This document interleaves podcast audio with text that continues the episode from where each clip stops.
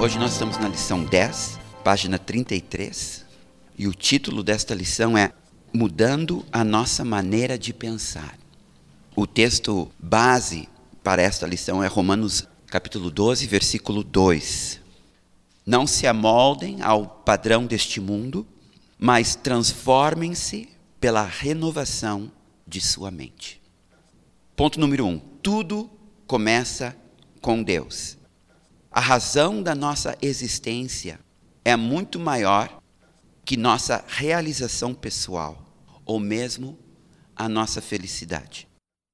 É muito maior que nossa carreira ou nossos sonhos e aspirações. A verdade é que nós existimos para cumprir os propósitos de Deus, nosso Criador.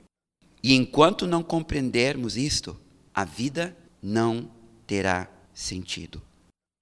Todos os outros caminhos levam a uma vida de frustração. Este é o segredo da vida. Existe um Criador. O universo não veio a existir por acaso. E como o Miles Perlman, que foi um teólogo judeu-cristão, ensinou certa vez, se por trás do universo existe um Criador inteligente, e se tudo que ele criou, ele criou com um propósito, é lógico esperar que, no caso do homem, a quem ele dotou com inteligência, ele revelaria este propósito. Porque o homem, diferente da natureza, diferente dos animais, ele tem a capacidade de pensamento abstrato. Os animais, eles também têm um nível de inteligência, mas eles são movidos muito mais pelo instinto. O homem transcende isso, o homem vai muito além disso. O homem tem o livre-arbítrio, mas mais do que o livre-arbítrio, o homem tem a capacidade de pensar. O homem tem a capacidade de criar. Os animais não têm. Então, tudo isso nos leva à conclusão lógica que, se um ser inteligente criou nós como seres inteligentes, ele tem um propósito com isso. Qual é este propósito? Esta é a grande pergunta. Porque o homem querendo viver da sua própria maneira, o homem querendo viver uma vida sem consultar, digamos assim, o fabricante, corre sérios riscos de errar. E aí que está o grande erro do relativismo, que diz que não existem verdades absolutas, que a verdade está no homem e que o homem ele pode medir todas as coisas a partir de si mesmo. Ou seja, a partir do homem ele pode chegar à verdade, à sua verdade. Mas o homem é finito, está limitado no tempo, no espaço. Então, achar que o homem pode, sozinho, encontrar a resposta para todas as suas indagações, encontrar o motivo da sua existência, não é lógico. Vai chegar um momento que o homem vai se perder, o homem não vai saber em que direção se voltar.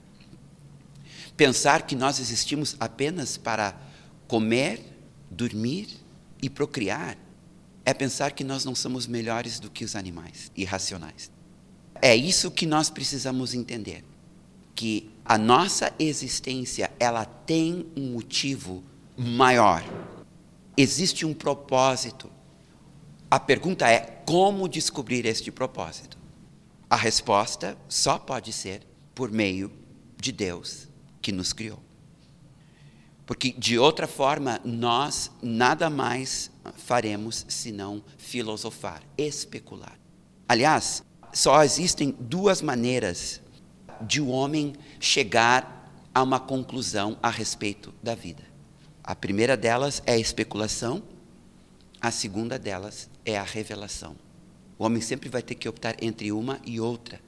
E dependendo do que ele escolher, assim ele vai viver. As decisões que ele tomar, os valores que ele adotar, vai depender disto. Se ele vai criar suas próprias verdades ou se ele vai buscar verdades absolutas, fora de si mesmo, no caso, em Deus. Vamos falar um pouquinho sobre a especulação. Essa é a opção escolhida pela maioria. Por milhares de anos, filósofos têm discutido e ponderado sobre o significado da vida. Há muitas escolas, mas a verdade é que mesmo o filósofo mais sábio nunca chegará a uma conclusão satisfatória. Por que existimos? Por que estamos aqui? Para onde vamos?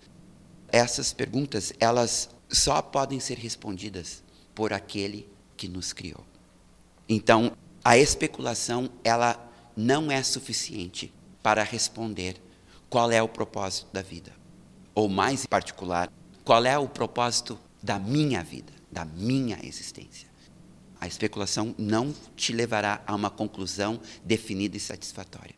Então, se a especulação não serve, a única outra opção é a revelação. Ou seja, como nós falamos no início, um Deus inteligente, que cria seres inteligentes, certamente tem um propósito para estes seres inteligentes e, de alguma forma, ele vai comunicar este propósito. Ele não vai nos deixar às escuras. E qual é a forma que Deus escolheu? Qual é a forma de revelação que Deus escolheu para o homem descobrir o motivo da sua existência, o propósito da sua vida? É a Bíblia. A Bíblia é a forma do homem descobrir a vontade de Deus. Se queremos nos voltar para Deus, nós precisamos nos voltar para a sua palavra. O modo mais fácil de descobrir o propósito de uma invenção é perguntando ao inventor. A maneira mais fácil de entender como utilizar uma invenção é se voltando para o manual do fabricante. A Bíblia é o nosso manual do fabricante. Este livro contém os pensamentos de Deus, mas não apenas os pensamentos de Deus, os pensamentos de Deus a respeito de nós. Essa é a carta que ele nos escreveu. Aqui está o mapa, aqui está a bússola, aqui está o manual de como a vida funciona e como fazer com que possamos ter uma vida abundante. Ele nos deu a Bíblia como o nosso manual do fabricante. Somente ela é capaz de esclarecer as questões da vida que nenhum outro livro filosófico consegue fazer. Nós temos bibliotecas, volumes e mais volumes de livros de diferentes filósofos tentando explicar o sentido da vida. E aqui, ó, num único volume, Deus coloca tudo o que precisamos saber. A Bíblia, ela não é apenas um código de normas. Ela não é apenas um relato de histórias. Ela não é um livro filosófico. Tampouco ela é apenas um livro poético. A Bíblia é a maneira que Deus escolheu de revelar a si mesmo à humanidade, bem como o seu propósito com a sua criação. Se queremos saber quem Deus é, qual o sentido da vida e o que está por vir, essas respostas nós vamos encontrar nas Sagradas Escrituras.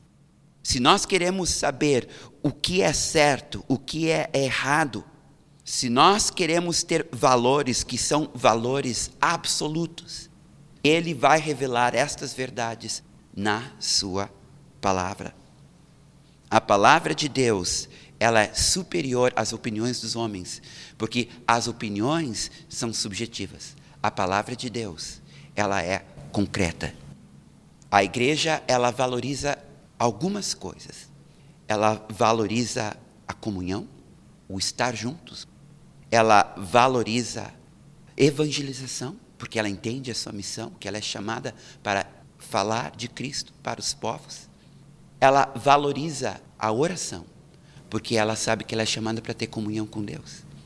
Ela valoriza a santidade, porque ela é chamada para ser santa, como Deus é santo. Para poder andar com Ele, precisa andar em santidade.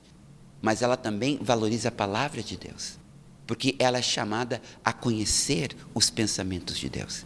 E estes pensamentos estão contidos neste livro. Lembrem que Deus, Ele é transcendente.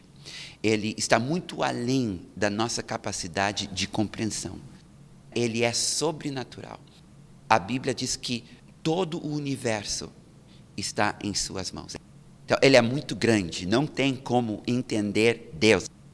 No entanto, há verdades sobre ele que ele mesmo nos revelou. Estas verdades estão contidas neste livro. Página trinta e quatro. Aqui está o grande desafio. Porque nós viemos do mundo.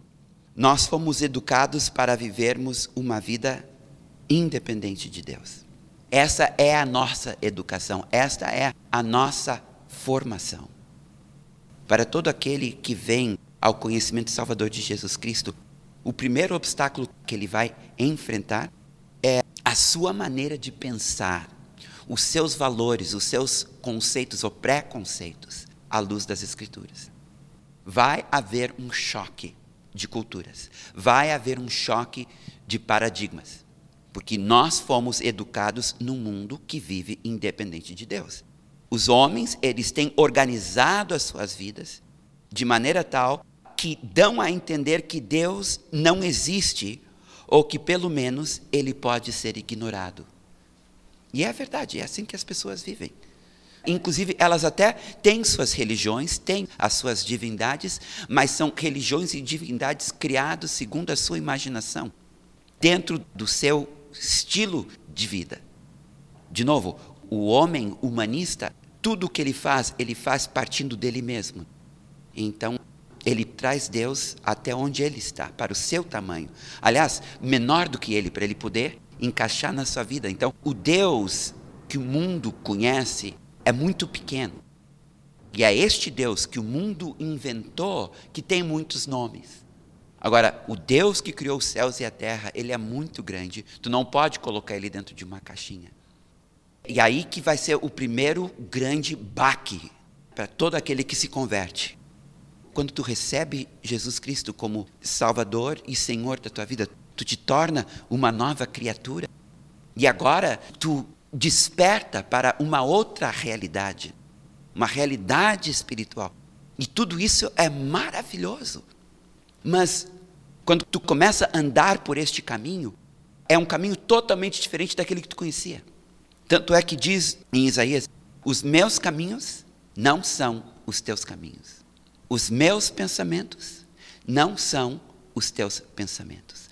Como o céu é mais alto do que a terra, assim os meus pensamentos são mais altos do que os teus pensamentos. Esse é um grande desafio. Ou seja, nós entramos numa realidade muito diferente daquela que a gente conhecia no mundo. E existe um período de adaptação. É verdade, nós temos o Espírito Santo dentro de nós. E ele começa um processo de transformação de dentro para fora. Isso é uma verdade maravilhosa.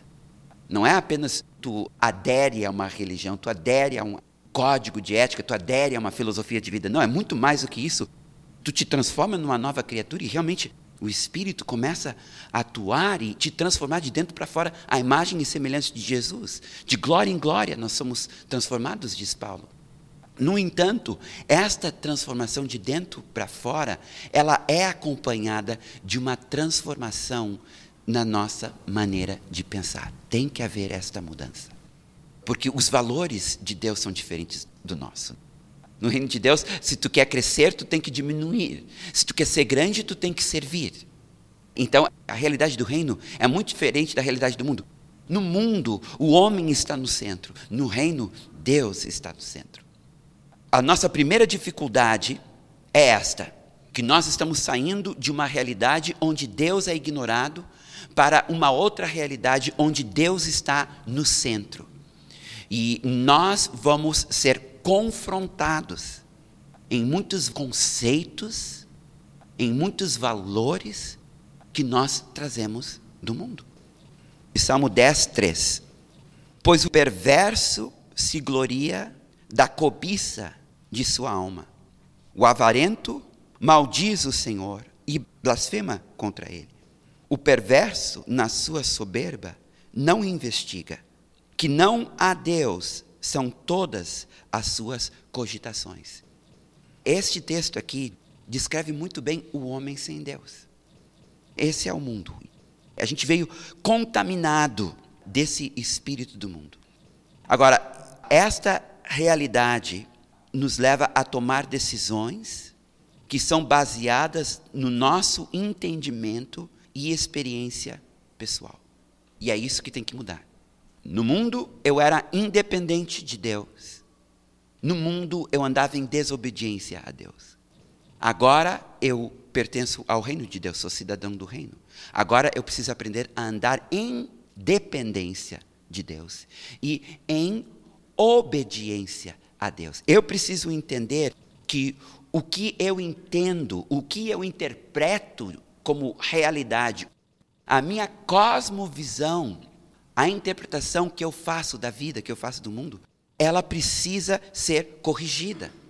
A ideia que eu tenho de Deus, a ideia que eu tenho do meu próximo, a ideia que eu tenho de mim mesmo, a ideia que eu tenho da sociedade, os valores que eu tenho quanto às riquezas, os valores que eu tenho quanto ao ser humano, os valores que eu tenho quanto às coisas espirituais, quanto às coisas materiais, enfim, é uma gama de verdades que precisam ser reavaliadas à luz das Escrituras.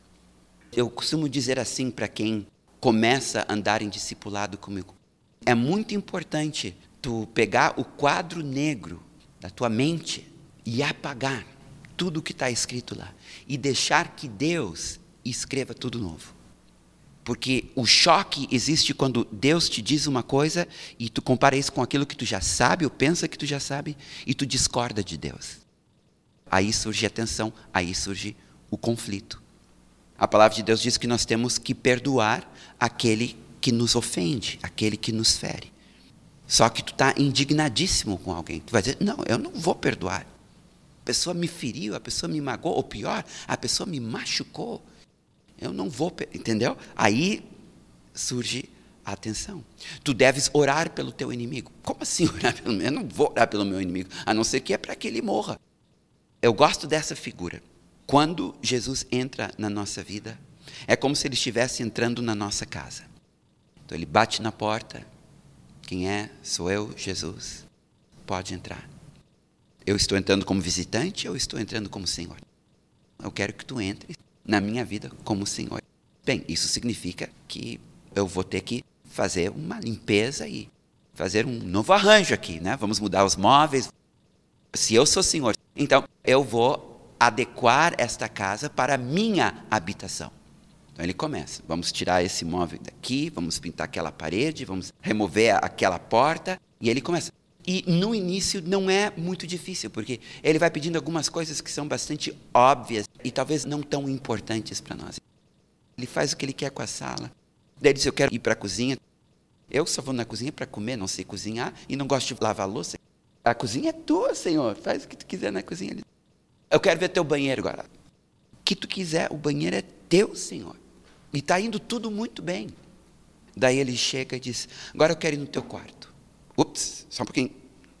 Aí tem algumas coisas que tu precisa saber, Jesus, antes de entrar no meu quarto. Ele diz, não, não te preocupa. Deixa que eu me viro. Ele entra lá, isso tem que sair. Aquilo ali também, aquilo outro.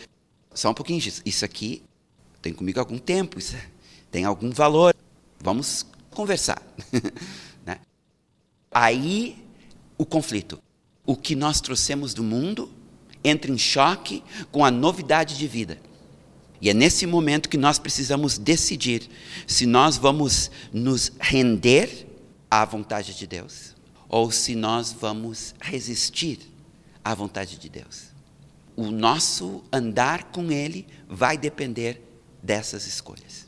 Porque podem escrever que no momento que tu diz não para o Espírito Santo, ali a tua vida espiritual para de crescer. Eu conheço pessoas que faz anos que eu não tinha visto elas. Algumas assim, tipo quinze anos, vinte anos. De repente eu encontro a pessoa, vou sentar para conversar com ela. E para o meu horror, eu descubro que algumas delas não cresceram um centímetro. Mesmos problemas, mesmas queixas, mesmas falhas de caráter. Está no mesmo lugar, no Senhor, de vinte anos atrás. Como é que isso é possível? Só tem uma resposta. Em algum momento no seu andar com Deus, Ele veio, confrontou ela em algum pecado, ou alguma questão de caráter, ou algum posicionamento, ou maneira de pensar. E o Senhor disse, eu quero mudar isso. E a pessoa disse, não. Ali, para tudo. O Espírito Santo não vai adiante até que isto seja resolvido. E é disso que nós estamos falando. A Bíblia é o agente de mudança e transformação. Desde que nós estejamos dispostos a deixar realmente que a Bíblia mude a nossa maneira de viver. Enquanto nós tomamos decisões baseado no nosso próprio entendimento, vontade ou experiência, ao invés de tomarmos decisões segundo a vontade de Deus, nós não vamos crescer. Vamos lá para Efésios capítulo dois, que é outro texto que nos fala do estado do homem antes dele conhecer Jesus. E aqui nós vamos ver três inimigos que a gente enfrenta no nosso andar com Deus. Ele vos deu vida, estando vós mortos nos vossos delitos e pecados, nos quais andaste outra hora, segundo o curso deste mundo. Aqui está o nosso primeiro inimigo depois de convertidos. É o mundo. Os seus valores, as suas prioridades, os seus ensinamentos. Então, o mundo, ele realmente está contra Deus e ele exerce uma influência enorme sobre nós, porque a gente veio dele. E através das Escrituras é que nós vamos aprendendo a identificar o que é do mundo e o que é de Deus, para rejeitar o que é do mundo. Diz lá em primeiro João que não devemos amar o mundo. Uma vez a gente amou, e existe o perigo de voltar a amar. Então temos que ter esse cuidado. Segundo o príncipe da potestade do ar, do espírito que agora atua nos filhos da desobediência. Aqui existe o segundo inimigo. É o diabo. Ele e os demônios estão aí para nos enganar, para nos atrapalhar, para nos atormentar, para nos escravizar. E nós vamos ter que enfrentar muita coisa que a gente traz junto conosco ao nos convertermos. Uma vez uma pessoa me perguntou, mas como que um crente pode ter demônios? Se ele tem um Espírito Santo, se ele é salvo? É uma pergunta válida, mas a pessoa ela não está levando em consideração o seguinte, que o Espírito Santo habita em nós, apesar de nós termos o nosso caráter falho, não é verdade? Ou todo mundo aqui é santo? Se ele pode habitar em mim, apesar das minhas fraquezas, apesar das minhas falhas de caráter, qual é o problema dele habitar com demônios? Se ele habita no meu espírito e há demônios que habitam na minha mente, ou habitam na minha alma, nas minhas emoções, qual é o problema? Entendeu? São realidades diferentes. Lá em Jó, Satanás entra na presença de Deus para acusar Jó. Então, é possível sim, se tu que serviu as trevas no mundo e tu te converte, tu tinha pactos lá, tu tinha envolvimentos lá. E enquanto tu não renunciar estes envolvimentos, enquanto tu não confessar e quebrar estes pactos, eles vão continuar existindo na tua vida. Ora, Jesus não levou nossas enfermidades na cruz, no entanto, depois de convertidos, nós ainda adoecemos. Mas nós cremos que Jesus cura. E a própria salvação, ela é para todos, mas a pessoa precisa se apossar da salvação. Tudo isso está à nossa disposição, mas nós precisamos nos apossar dessas coisas. Tudo isso Jesus conquistou para nós na cruz, mas nós precisamos nos apossar destas coisas. Então, o segundo grande inimigo são os demônios. E a gente sabe que as pessoas vêm para Jesus, se convertem e muitas vezes continuam lutando com certos espíritos familiares ou com certos demônios com os quais elas se envolveram no mundo. Esses demônios vão ser desmascarados e terão que ser expulsos. O terceiro inimigo está no versículo treze. Entre os quais também todos nós andávamos outra hora, segundo a inclinação da nossa carne, fazendo a vontade da carne e dos pensamentos, e éramos por natureza filhos da ira. Aí está a carne. O terceiro inimigo que a gente enfrenta é a minha carne, e a minha carne inclui a minha maneira de pensar. É outra realidade que eu vou ter que enfrentar à luz das Escrituras, mudando a minha maneira de pensar, mudando a minha maneira de me comportar. Tudo isso a gente traz do mundo, a mentalidade do mundo, a contaminação espiritual através de demônios, uma natureza pecaminosa. E tudo isso, o Espírito de Deus vai mudando aos poucos, mas em cooperação com o nosso entendimento da vontade de Deus e a nossa rendição à vontade de Deus. Paulo escreveu em Romanos, se nós não mortificarmos a carne pelo Espírito de Deus, há uma cooperação. Nós não conseguimos sozinhos, mas também o Espírito Santo não vai fazer sem nós. Então é em conjunto. Não podemos nos conformar com a maneira que vivíamos antes de conhecer Jesus.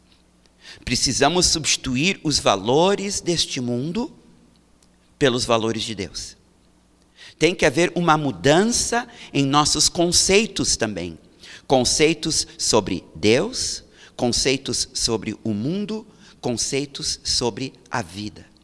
Todos estes novos conceitos nós vamos encontrar mais uma vez nas Escrituras. Então este é um livro maravilhoso. Este é nosso livro-texto. Este é o livro que nós precisamos conhecer e nos familiarizar. Primeira coisa que um novo convertido precisa fazer é começar a ler a Bíblia. Eu aprecio muito esse livro. Desde o começo da minha conversão, eu entendi que este livro, ele iria me levar a conhecer o Pai. Eu lembro a primeira vez que eu entrei numa livraria evangélica e eu vi aquele monte de livros e eu pensei, quantos anos vai levar para eu ler tudo isso? Porque na minha cabeça, né, eu pensava que eu tinha que ler tudo aquilo para poder ser um cristão bem informado, né? Pensei, como é que eu vou ler tudo isso aqui? E o Espírito Santo falou suavemente no meu coração e disse, eu só quero que tu conheça a Bíblia. Leia a Bíblia. Mas que parte dela, Senhor? Toda. Toda ela, de Gênesis a Apocalipse, te familiariza com ela. Eu aprendi a amar a palavra de Deus. Infelizmente, nós vivemos dias onde os homens, eles têm atacado a validade das Escrituras. Mas na igreja se tem desprezado as Escrituras. Apesar de crermos nela, nós temos desprezado ela. Precisamos reafirmar o que os antigos conselhos da igreja estabeleceram para que a Bíblia volte a ter o devido lugar em nossas vidas. A Confissão de Westminster é o resultado de um destes conselhos. E eles, para criarem estas declarações que nós vamos ler agora, se basearam em Atos dezessete, dez a onze. E logo durante a noite os irmãos enviaram Paulo e Silas para Bereia. Ali chegados, dirigiram-se à sinagoga dos judeus. Ora, estes de Bereia eram mais nobres que os de Tessalônica, pois receberam a palavra com toda a avidez, examinando as Escrituras todos os dias, para ver se as coisas eram de fato assim. Com avidez examinavam as Escrituras. Baseado neste texto, a Confissão de Westminster foi elaborada. E esta confissão nos oferece três declarações que servem de diretriz com respeito às Escrituras. A primeira dessas declarações: nada contrário às Escrituras pode ser verdadeiro. Dois, nada contrário que seja acrescentado às Escrituras pode ser obrigatório. Tem tantas coisas que a gente acrescenta, dizendo que é bíblico, e não é. É tradição dos homens. Três, todos os crentes são responsáveis diante de Deus para estudarem as Escrituras, a fim de verificar se o que está sendo dito pelos líderes da igreja é verdadeiro. É tua responsabilidade conhecer a palavra de Deus. Porque não adianta um dia nós chegarmos na presença de Deus e dizer, ah, mas meu pastor ensinou assim. E a minha palavra? Tu não verificou se realmente era isto que estava na minha palavra? E a verdade é que hoje o povo de Deus é preguiçoso. Ele quer só receber, ele não quer ter o trabalho de levantar a mão. Isso tem que mudar, porque nós somos responsáveis pelas verdades que estão reveladas neste livro. Não é suficiente apenas conhecer as Escrituras. Precisamos adequar os nossos pensamentos a elas. Tem gente aí que conhece as Escrituras, mas conhece a, a título de informação, a título de conhecimento. Ela não se preocupa em se alinhar com as Escrituras. Ela não se preocupa em adequar seus pensamentos, seus valores às Escrituras. Se tornam teóricas. É o que eu chamo de ateu prático. Tu diz que tu crê em Deus, mas tu vive como se tu não cresse. Então isso é muito sério. E nós precisamos ter cuidado com isso. Muitas vezes a estrutura do nosso pensamento é contrário a Deus, como nós falamos antes. E a tendência natural quando lemos a Bíblia é de interpretá-la de acordo com os nossos preconceitos. E isso é perigoso. Aí está, muitas vezes, a origem de muitas heresias. Tu lê uma coisa, mas tu lê com óculos que tu trouxe do mundo. E tu consegue torcer a verdade de Deus para se moldar ao que tu quer que diga. Vocês sabem, na Bíblia tu pode encontrar versículo para tudo, né? Tu pode provar o que tu quiser através da Bíblia. Basta tu pegar um texto e tirá-lo do contexto. Por isso que todo texto tirado de contexto é um pretexto. Olha o que diz Isaías cinquenta e cinco, oito. Porque os meus pensamentos não são os vossos pensamentos, nem os vossos caminhos, os meus caminhos, diz o Senhor. Porque assim como os céus são mais altos do que a terra, assim são os meus caminhos mais altos do que os vossos caminhos, e os meus pensamentos mais altos do que os vossos pensamentos. Nós precisamos ter esta disposição de não apenas conhecer as Escrituras, mas adequar os nossos pensamentos aos pensamentos contidos nas Escrituras. Precisamos ajustar os nossos valores, experiências e tradições à luz da palavra de Deus. Qualquer experiência, guardem isso, qualquer experiência que não pode ser comprovada nas Escrituras, qualquer tradição que não pode ser comprovada nas Escrituras, deve ser questionado e visto com reservas. Qual é o parâmetro? Como que nós vamos medir, então, se algo vem de Deus ou não vem de Deus? Só porque é sobrenatural? O diabo também é sobrenatural.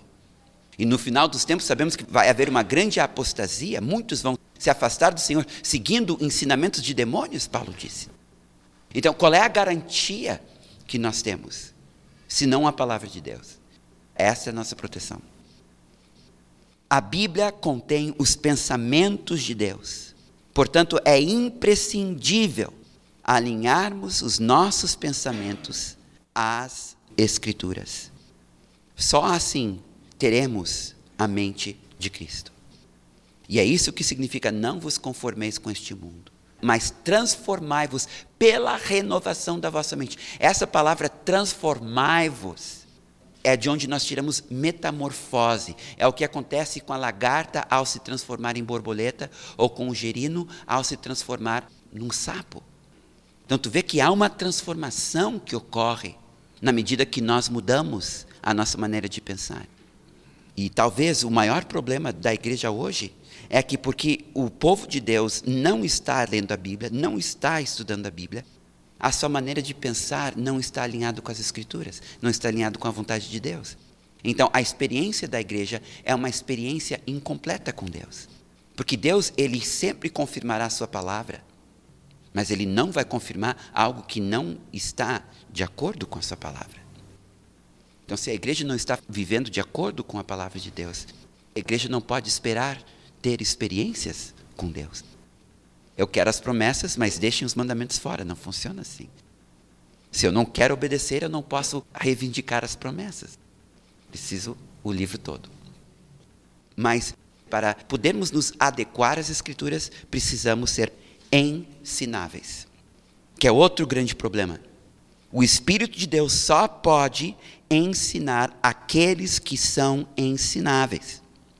E aí que está o problema, porque o conhecimento intelectual, ele traz consigo o germe da arrogância intelectual, ou então da arrogância espiritual. Então diz lá em primeira Coríntios oito, um a três, no que se refere às coisas sacrificadas a ídolos, reconhecemos que todos somos senhores do saber. O saber ensoberbece, mas o amor edifica. Aquele que acha que sabe muito, na verdade, não sabe nada.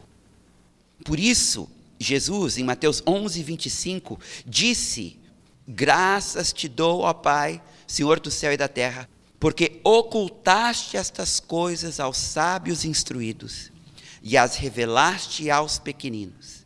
Sim, ó Pai, porque assim foi do teu agrado. Aqui tem duas palavras-chave: ocultar e revelar. Aos soberbos, Deus oculta as suas verdades. Aos humildes, Deus revela as suas verdades. E a diferença está nisso. Um é ensinável, o outro é arrogante. Ser ensinável é uma das qualidades básicas da humildade. A pessoa que é arrogante e, e orgulhosa, ela não se deixa ensinar, porque ela acha que já sabe. Como que tu sabe que uma pessoa é ensinável? Quando tu confronta ela num assunto que ela tem uma interpretação que é diferente da tua, e à luz das Escrituras, ela muda de opinião. Como já aconteceu comigo, eu já cheguei com uma opinião e a outra pessoa demonstrou nas Escrituras que a minha opinião estava errada e a dela estava certa, e eu aprendi. Quantas vezes, nesses anos que eu tenho de fé, eu tive que reavaliar e realmente mudar meu posicionamento, mudar minha interpretação de uma determinada verdade à luz das Escrituras. Algo que alguém me mostrou: Wilson, desculpa, tu viu este texto aqui, mas tu esqueceu daquele texto ali. E eu, pá! Então, o que faz com que a gente continue crescendo espiritualmente é esta atitude de criança. Por isso que Jesus disse: se não vos tornardes como criança, de modo algum entrareis no reino dos céus. A criança, ela tem duas qualidades: ela é dependente e ela é ensinável. Por isso que Jesus disse que temos que ser como criança, porque só tem como crescer enquanto nós temos um coração disposto a aprender, desejoso a aprender. Quando tu acha que tu já chegou no topo, tu já sabe tudo o que tem que saber, e tu não admite, como diz no inglês, as tuas vacas sagradas sejam contestadas, bem, daí acabou. O teu crescimento parou ali. Então, não basta tu conhecer, não basta tu querer adequar, tu precisa te deixar ensinar. Junto com o conhecimento das Escrituras, adequando nossos pensamentos aos pensamentos de Deus, com um coração humilde, disposto a aprender, nós precisamos ter a disposição de praticar. Não é suficiente receber ensino, não é suficiente crer neste ensino. Nós precisamos praticar aquilo que ouvimos. Engana-se aquela pessoa que acha que só porque ela sabe, ela já está transformada. Na medida que nós obedecemos, mesmo não entendendo. Esse é o problema. O homem carnal, ele precisa saber por quê. Por que Deus quer assim? Nem sempre Deus vai nos dizer. Às vezes, a palavra de Deus nos ensina a andar de uma determinada maneira e nós não entendemos por quê, mas se nós estamos dispostos a obedecer, mesmo não entendendo, neste obedecer vem a revelação, vem o entendimento. E aquilo que antes não fazia sentido, de repente agora faz. Mas isso só acontece com a prática. Não há revelação sem prática. Tiago um, vinte e dois. Tornai-vos, pois, praticantes da palavra e não somente ouvintes, enganando-vos a vós mesmos. Porque se alguém é ouvinte da palavra e não praticante, assemelha-se ao homem que contempla num espelho seu rosto natural, pois a si mesmo se contempla e se retira. E para logo se esquece de como era a sua aparência. O problema é quando a gente ouve algo do Senhor, daí a gente coloca aquilo no arquivo para fazer depois. A verdade é que o Espírito Santo, ele está ensinando a cada um de nós algo diferente. Todos nós estamos num processo de amadurecimento, de crescimento espiritual. E cada um aqui está recebendo alguma instrução do Senhor. Cada um aqui está sendo tratado, ou treinado, ou equipado, ou instruído numa área específica, pontual. Não necessariamente a mesma que a minha, entendeu? Se eu perguntar, o que, que Deus está te falando? Cada um vai dizer uma coisa diferente. Nós precisamos respeitar isso. Agora, o importante é o que, que o Senhor está te dizendo hoje. E o que, que tu está fazendo a respeito disso que o Senhor está te falando, entendeu? E procurar botar aquilo em prática logo. Senão corremos o perigo de esquecer. Porque o Espírito Santo, a voz dele é suave, ele é como uma pomba. Ele vem, ele fala. Se não há obediência da nossa parte, imediato ele se retira. Ele pode até voltar de novo depois, mas ele se retira. Hebreus cinco, treze e quatorze. Ora, todo aquele que se alimenta de leite é inexperiente na palavra da justiça, porque é criança. Mas o alimento sólido é para os adultos, para aqueles que pela prática têm as suas faculdades exercitadas para discernir não somente o bem, mas também o mal. Veja bem que é a prática que leva à maturidade espiritual, não o conhecimento, a prática. Então, a maturidade espiritual não vem do acúmulo de conhecimento bíblico. A maturidade vem da prática daquilo que se conhece como sendo verdade. Por isso, aquela máxima que tem orientado a minha vida. Poucas coisas, bem aprendidas, bem praticadas, bem transmitidas. Se nós somos capazes de viver poucas coisas, nós vamos crescer muito mais do que aqueles que sabem muitas coisas, mas vivem um pouco.